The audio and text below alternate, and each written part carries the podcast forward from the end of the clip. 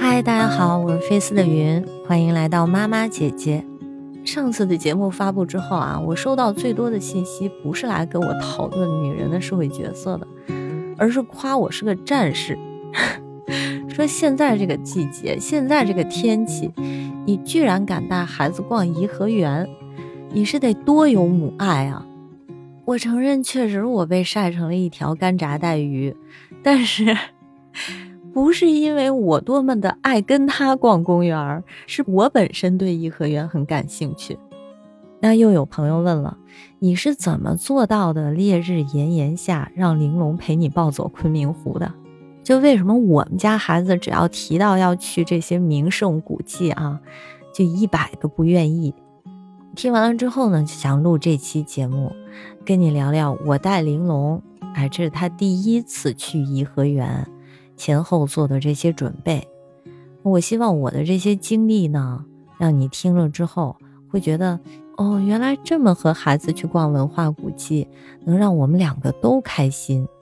那即使是不带孩子，我们自己去逛颐和园，听完我的体会，我相信对你也会有一定的启发。首先，我觉得最重要的是，作为家长，我们的心理建设得做好。就是我们不要把它当做一个学习之旅，他出去玩嘛，兴趣是最重要的。咱们首先要调动咱们自己的兴趣，对吧？你有了兴趣，你能享受其中的时候，那孩子就会很好奇，就哎，你觉得这么有趣的事情，它到底是有趣在哪儿啊？那我和玲珑就是这样的。至于说怎么调动起这个兴趣和他的好奇心呢？别着急，我待会儿会说。那兴趣有了，也兴致勃勃的到那儿了。那这时候我想跟你说，别妄想一次性把它转完。这种迫切的心理我也会有，尤其是当我去的这个景点不是在北京市的时候，啊，我就会想，我跋山涉水过去了，我还不得一次性了解透，我还不得把所有该记的知识全都记下来啊？但是你想，这个名胜古迹。人都是积累了千百年的，怎么可能让咱们一次性都读懂呢？我就真见过啊，在一些文化历史场所里，有的家长就会逐字逐句的去读那个文物介绍的名牌儿，然后孩子站在旁边呢，就一脸的不耐烦。这就让我想起了我小时候。那我记得我小的时候第一次去故宫，我爸带着我。也是一个烈日炎炎的天儿，哎呦，我就觉得特别的受罪啊！从午门进去，我就一直在问什么时候才能出去啊？人山人海的不说吧，我也不觉得有什么好看的。后来我爸就很自责，他说：“哎呀，还是我不会讲故事。”他就说他小时候第一次去颐和园是他表哥带他去的，他表哥呢特别会讲故事。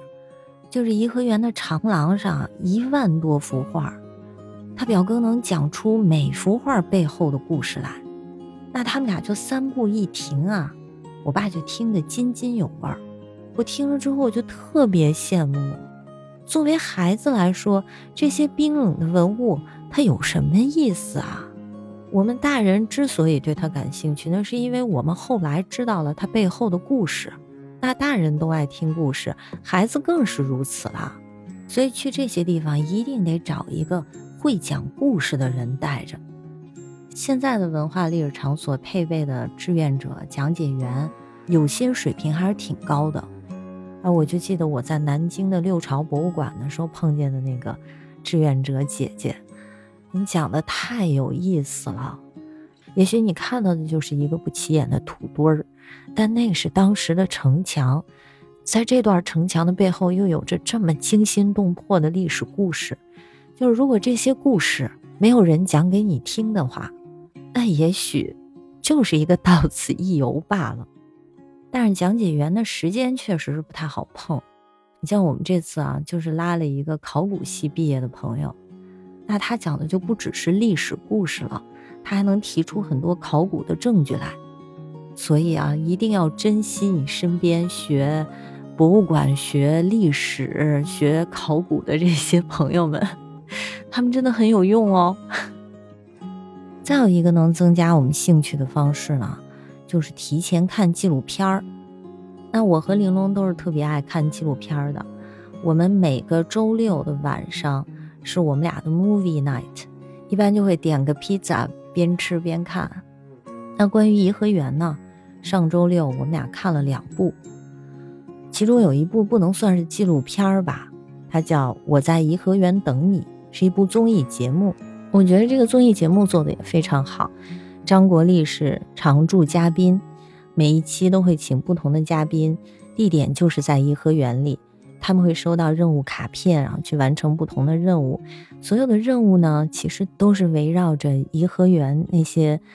不太被人知道的小知识，你比如说十七孔桥很出名，小学课本上也学过十七孔桥嘛，从左数从右数都是九个桥洞。但是你知道十七孔桥上有五百四十四只石狮子吗？对哦，那个桥上面的狮子是形态各异的，有大狮子，大狮子下面还有小狮子，小狮子的数量还不一样。那个综艺片里头。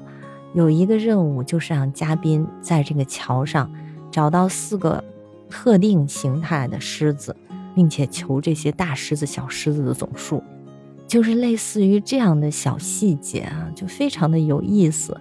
玲珑看了也特别感兴趣。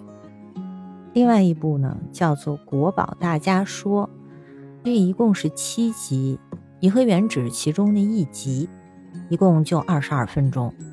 所以这个适合，如果你没有太多的时间，那现在就要去颐和园了，在路上其实就能看的一部片子。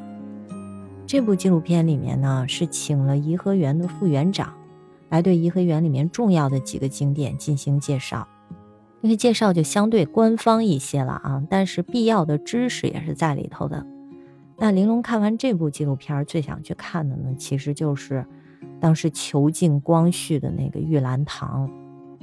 嗯，所以两部片子给孩子的感受是不一样的，一个是特别轻松快乐的，跟看跑男似的啊，去捕捉里面的小细节；另外一个呢，是对颐和园整体概况的一个速记。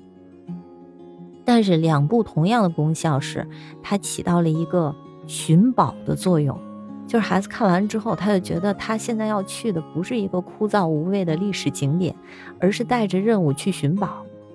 那他的积极性和兴趣就很高嘛，甚至玲珑这次去完了之后，发现这些堂都关着，万寿山也上不去，他会觉得特别遗憾，他还想去第二次。是的，颐和园很大，孩子很小，但一旦在他的小心灵里面种下这样一颗历史文化的种子，他会自觉地沿着他感兴趣的点去挖掘，去积累新的知识。我就想象，如果明年我再带玲珑去逛玉兰堂，那他的感受可能就不是光绪之所以被囚禁是因为他不听他妈话，可能就会跟我去讨论戊戌变法到底是怎么一回事儿，庚子政变又是因为什么。而且，如果一旦戊戌变法成功了，换做慈禧被囚禁在颐和园的话，那么这个国家的走向又会是什么样的？可能他九岁还讨论不到这个深度啊，但是我觉得，随着他多去几次，他对这段历史、对这个国家，甚至对这个世界的认知，都会和现在完全不一样。这个可能就是我们带孩子去文化古迹能有的最大的收获吧。希望我分享的这些心得和体会，能够带给你些许的启发。那如果你想听到玲珑去了颐和园之后的真实反馈，那就期待下一集吧。在下集我会和他聊一聊，他对颐和园最感兴趣的地方是哪里，然后这次去想看又没看成的最大的遗憾又是什么。好啦，今天的节目就到这里。如果你有什么想对我说的，请把你的想法留在评论区，别忘了给我点赞、订阅、转发。下期再见。